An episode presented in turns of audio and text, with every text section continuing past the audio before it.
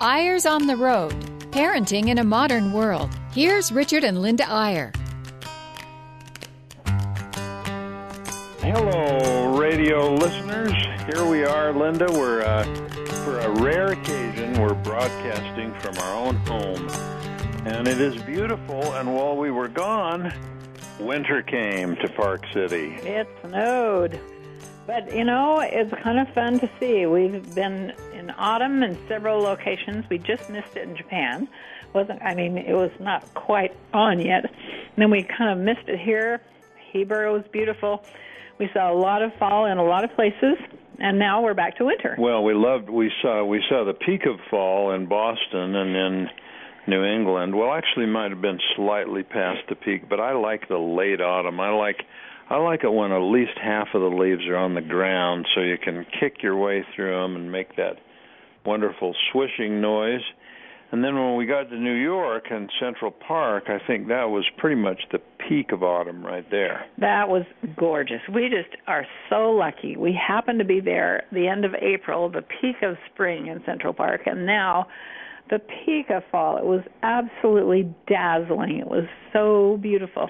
But we wouldn't even have cared what the leaves or trees looked like because we would have been with our little granddaughter Zara and our little grandson Dean. And up in Boston, we were with our grandsons Charlie and Peter and our granddaughters Hazel and Emmeline. So we've just kind of been on a grandparent tour the last. Well, that's one way to look at it, anyway. A grandparent tour. I know. I well, I think last week we just we had just gotten home from Barbados, and then we we did have a grand tour of the East Coast this week, mostly seeing kids, but speaking to a group in New Jersey, Well- which was also beautiful. A lot of you listeners know that when we get a speaking invitation to go somewhere, if it happens to be a place where one of our grandkids are, we say, sure, we'll go right away. We don't even have to think about it. We will be there. And so that way we get to see our kids so often. We are just so blessed. We were just figuring this morning, you were just figuring this morning that um within the next how long? Three well, in or so? December and January, we're going to see eight of our nine children will be in on their turf in most cases, and some of them will come here for Christmas. And it is a blessing in this world. I, we know when we're doing this radio show that there's all kinds of family and all in all kinds of situations. There's there's people who we sort of admire and almost are jealous of whose kids all live right in their same neighborhood even though they're grown and their grandkids are just down the street and they can spend every day of the week going to a game or a concert where one of their grandkids is performing. And that's a great thing. And then you have the other extreme which is kind of where we are where our kids are spread all around the world. But the saving grace is technology.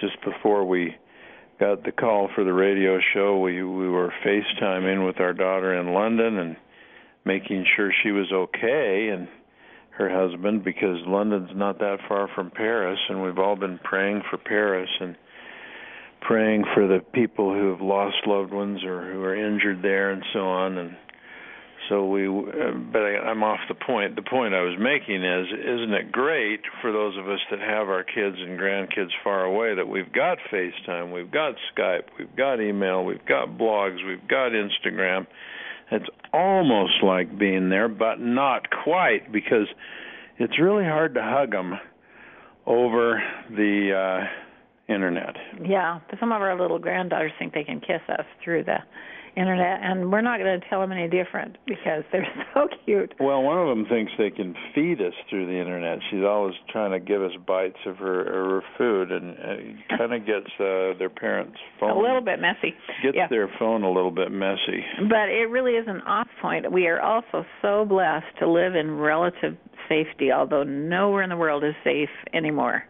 It is so scary. It just, oh my goodness, we we can see it coming. I mean, ever since 9/11, but this ISIS thing is out of control. And of course, we're not going to spend the whole time talking about that. But Well, but one thing about it that I we've both been thinking about a lot since yesterday is that uh, anytime there's a crisis, um, even a distant one, even even something terrible happens a long way away, an interesting side effect of that is it just uh it sort of makes you want to hug the people you love, doesn't it? It kind of makes you want to you know, it sort of gives you a fresh perspective on what really matters in life, and that's the people we love and the relationships we have within our families. Well, and it opens our worldview too. I mean, we um were going through Instagrams last night, and a darling little my my sister's granddaughter, Hazel, who's 11, I think,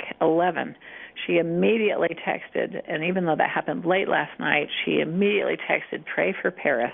Or it was, yeah, she, it was her Instagram, right? Yeah, on yeah. an Instagram post. I mean, she said, "I was just three hours ago. I was just laughing with my friends, and then this comes on TV, and I realized." that this is so sad for those people. I mean, it really makes our children part of the part of the world. well, you almost wonder world. how you almost wonder how much you want your children to be part of that world and how much you want to kind of isolate them and protect their their tender feelings. I, uh, as the discussion we were having last night, is that is that a good thing that an 11 year old is that aware of what's happened in Paris? And in a way, it is. I mean, well, in a I way, I think it is. I I think our kids need to be more aware of what's going on in the world, not to the point of scaring them, but just being aware so that they can feel like they're they're part of something bigger than just their own little bubble. Yeah, but it's a kind of an individual thing, isn't it? There's some kids you'd want to really protect from something like that, and maybe others that that could handle it. But anyway, um, the the by the way, now that we're six seven minutes into the show with our rambling, it's time to announce that this week's show is on the subject: how good parenting can improve your marriage. And, and let me set that up a little bit before you give the bottom line answers, Linda, because a lot of times eh, the people in the work we do and the people we run into, sometimes you get the feeling that it's like a competition. It's like it's like I have limited time and resources, and if I'm really focused on my parenting, that is going to uh, take time and mental effort away from what I need to do about my marriage. In other words, you know, which one is the priority? Which one do I focus on most? They sort of compete for the same limited amount of time.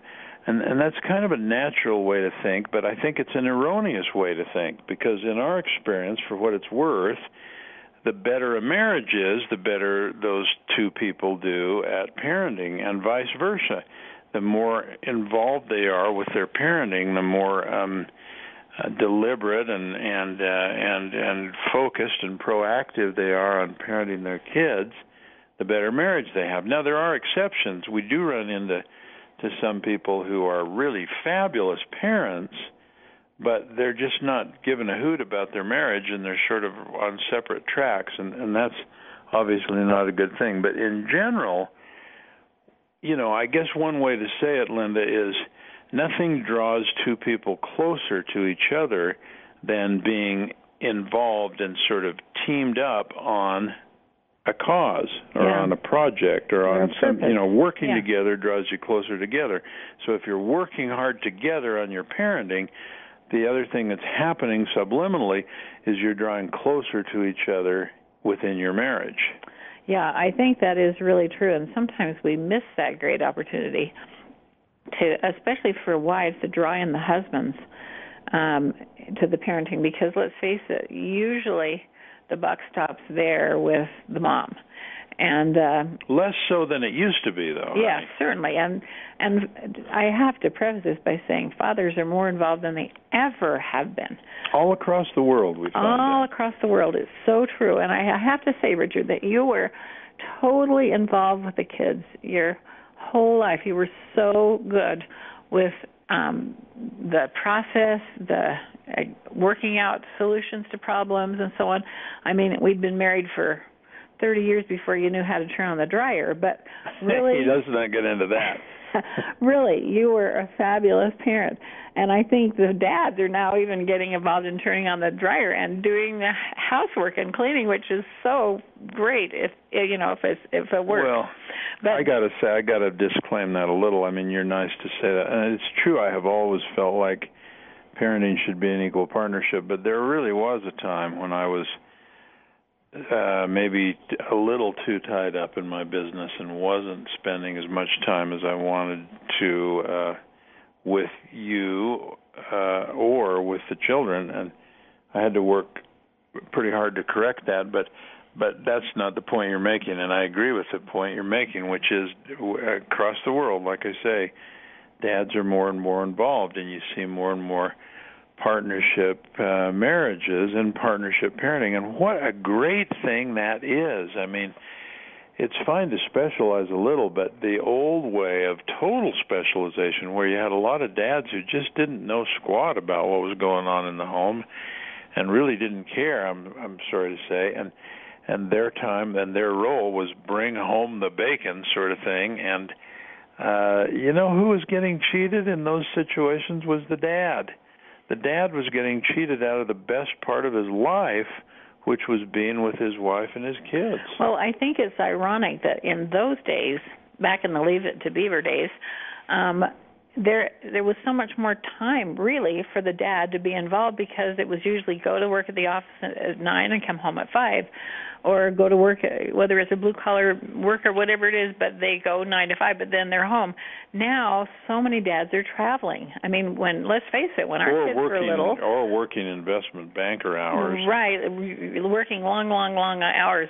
But when when our kids were little you were doing political consulting. We were living in washington dc and you were gone four days a week and um i would just get everything all organized and then you'd come home and were the fun guy and organ reorganized everything and all that. So I mean, you know, it's. I didn't ever or reorganize hard. anything. Well, I you reorganized time. It. You know, I oh. had everything set to go on certain times, and you came home and just reorganized all that because you wanted to have fun. But that's, I mean, you know, it's still we have a son right now who's in Australia for three weeks. They live in Switzerland. He has a job that pulled him to Australia for three weeks, and his wife and little daughter are there on their own, and that happens all over the world now. So it ha- it's a double effort to get that father involved and feeling like he is part of the team who is helping to raise the children. Now, now we're, we're being a little general here, but uh, we'll take a break in a minute, and when we come back after the break, what we want to do is give you some sort of best practices. I mean, that's part of what we do as we travel around. Is wherever we notice a couple that's really got it going, we try to learn from that and uh, not only a couple but single parents teaches a whole lot of things but we want to give you some specific ideas on certain things you can do that are sort of focused on parenting and on being a better mom and dad to your kids but the end result of which is closer and more emotionally uh, interdependent relationship with each other as a couple. As a partnership. So right. we'll be back in just a minute.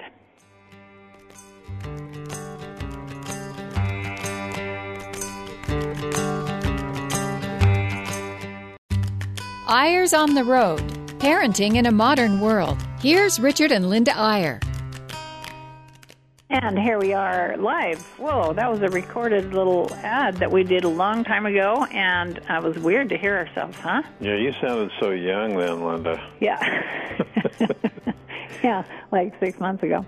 Okay, so so here's our little agenda for the last half of the show. We want to we want to suggest some specific ways which you may adopt or which you may modify or, or get an idea from to form your own idea, but ways that uh, uh, you can specifically work on the needs and welfare of your children, in other words, on your parenting, and at the same time have the byproduct of finding yourself drawing closer to each other and really enhancing your love within your marriage. So I think we would both go, Linda, to the five facet review for our first example of that, don't you think? I think so. I mean, somebody gave us this idea years ago. Who knows? Many years ago, and I can't remember who it was, but it was a great one because we really have tried to be consistent and deliberate in doing this because um, I think it's helped more than any single thing for us to feel like we're working together on our parenting, now, but also fun. to catch problems before they got out of control. Right. Now, it's a, admittedly kind of a strange title we give it a five facet review. but that title becomes meaningful when we explain that the basic idea is to go as a couple. Now we're we're talking here to parents who are married, but on the same token, a single parent can do the same thing by going with a grandparent or a friend who knows the children. But the idea is go together, the two of you, uh, once a month and have it be a specific time, like the first Friday of every month or whatever. And if you have to reschedule it, do it, but but make it consistent. Go to a dinner, the two of you on a date, if you will, and only talk about the kids. And the five facets are: how is Tommy doing physically? How is he doing mentally? How is he doing socially? How is he doing emotionally? And how is he doing spiritually? And by the time you talk through and brainstorm those five facets of each of your children one at a time, you will find that you get very, very deep into how that child is doing and, and where he is and what he needs. Um, in fact, I think it'd be a good idea if we had our producer Garrett just put those five things on the website just so that you can catch hold of that. It's kind of fast going by, but it's just all the facets of your child's life and the development of that child. Right, and it is so interesting because you know you think, wait, you had nine children, five facets for each one of them. You have, must have had to go to a Chinese restaurant with 32 courses, and actually, no, it was really interesting because a lot of times, well, you know, he's doing fine physically, but socially our oldest child was very shy and very reserved and didn't seem to be able to find friends very very well. Which and, is not a bad thing, but something that might need attention. Yeah, she certainly isn't like that now. She's surrounded, but um it really was a fun thing to work through that together. What can we do to make this better for her?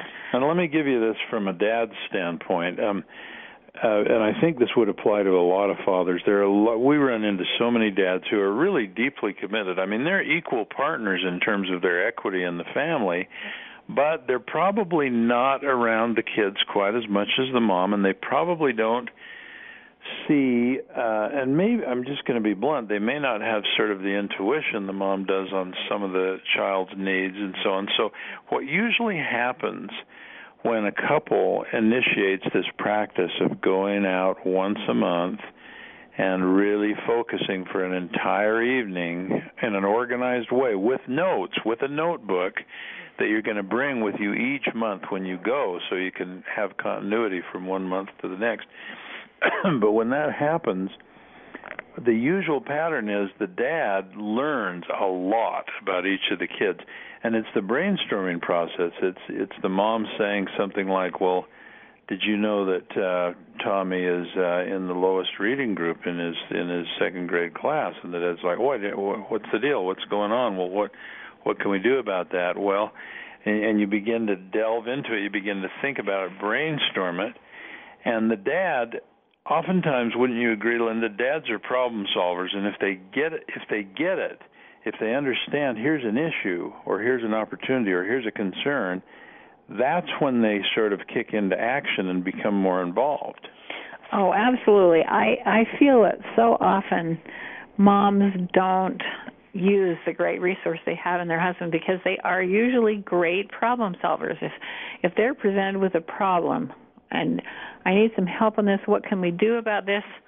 Um, it's amazing. They come up with some great answers. For one thing, because they are a little bit removed, sometimes we're so close to the problem that we can't really see it um, in perspective. So it really is a great idea to get those dads involved and get them solving problems. And then you give them an assignment to, in order to solve the problem. I remember saying, "Now, Richard, you have got to take." This child and read with him twice this week. And then you'll know why he's struggling with reading. You'll know exactly where he is and what we got to do to help him. Well, and then Linda, you know, I mean, it's clear uh, anyone listening that Linda's the CEO in our family. I might be the CFO or something, but uh, she's the one giving out assignments. But but kind of capture the, the the concept of this in your mind. Now you're sitting there together as a partnership talking about your greatest project, your most important goal, which is the raising of your children. And as you're doing that together, what's happening to your relationship? well, it's getting closer. You're respecting each other. You're you're appreciating each other's inputs and opinions. You're you know you're working together on a project, and the project just happens to be your kids. And the working together on the, that project is what's strengthening your relationship. And and kind of get this picture in your mind. You're sitting there, nice restaurant, enjoying a date together, focusing on the most important thing in your life, your kids, taking notes in a little special notebook that you're going to bring with you next month so that and you know Linda's going to say, "Well, did you do that reading that you were assigned to do? Is this is is Talmage's reading improving or whatever?" And so but I want to go back to one thing you said, Linda. It's not like uh, some you don't get the idea that this makes your life more complicated. Oh, so many facets, so many kids. No, it's the opposite. It will simplify because what you're doing is sort of honing in on the areas that really need attention during the coming months.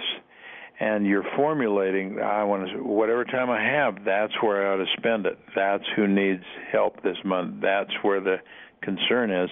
And so you're really simplifying life by having this five facet review once a month. Yeah, exactly.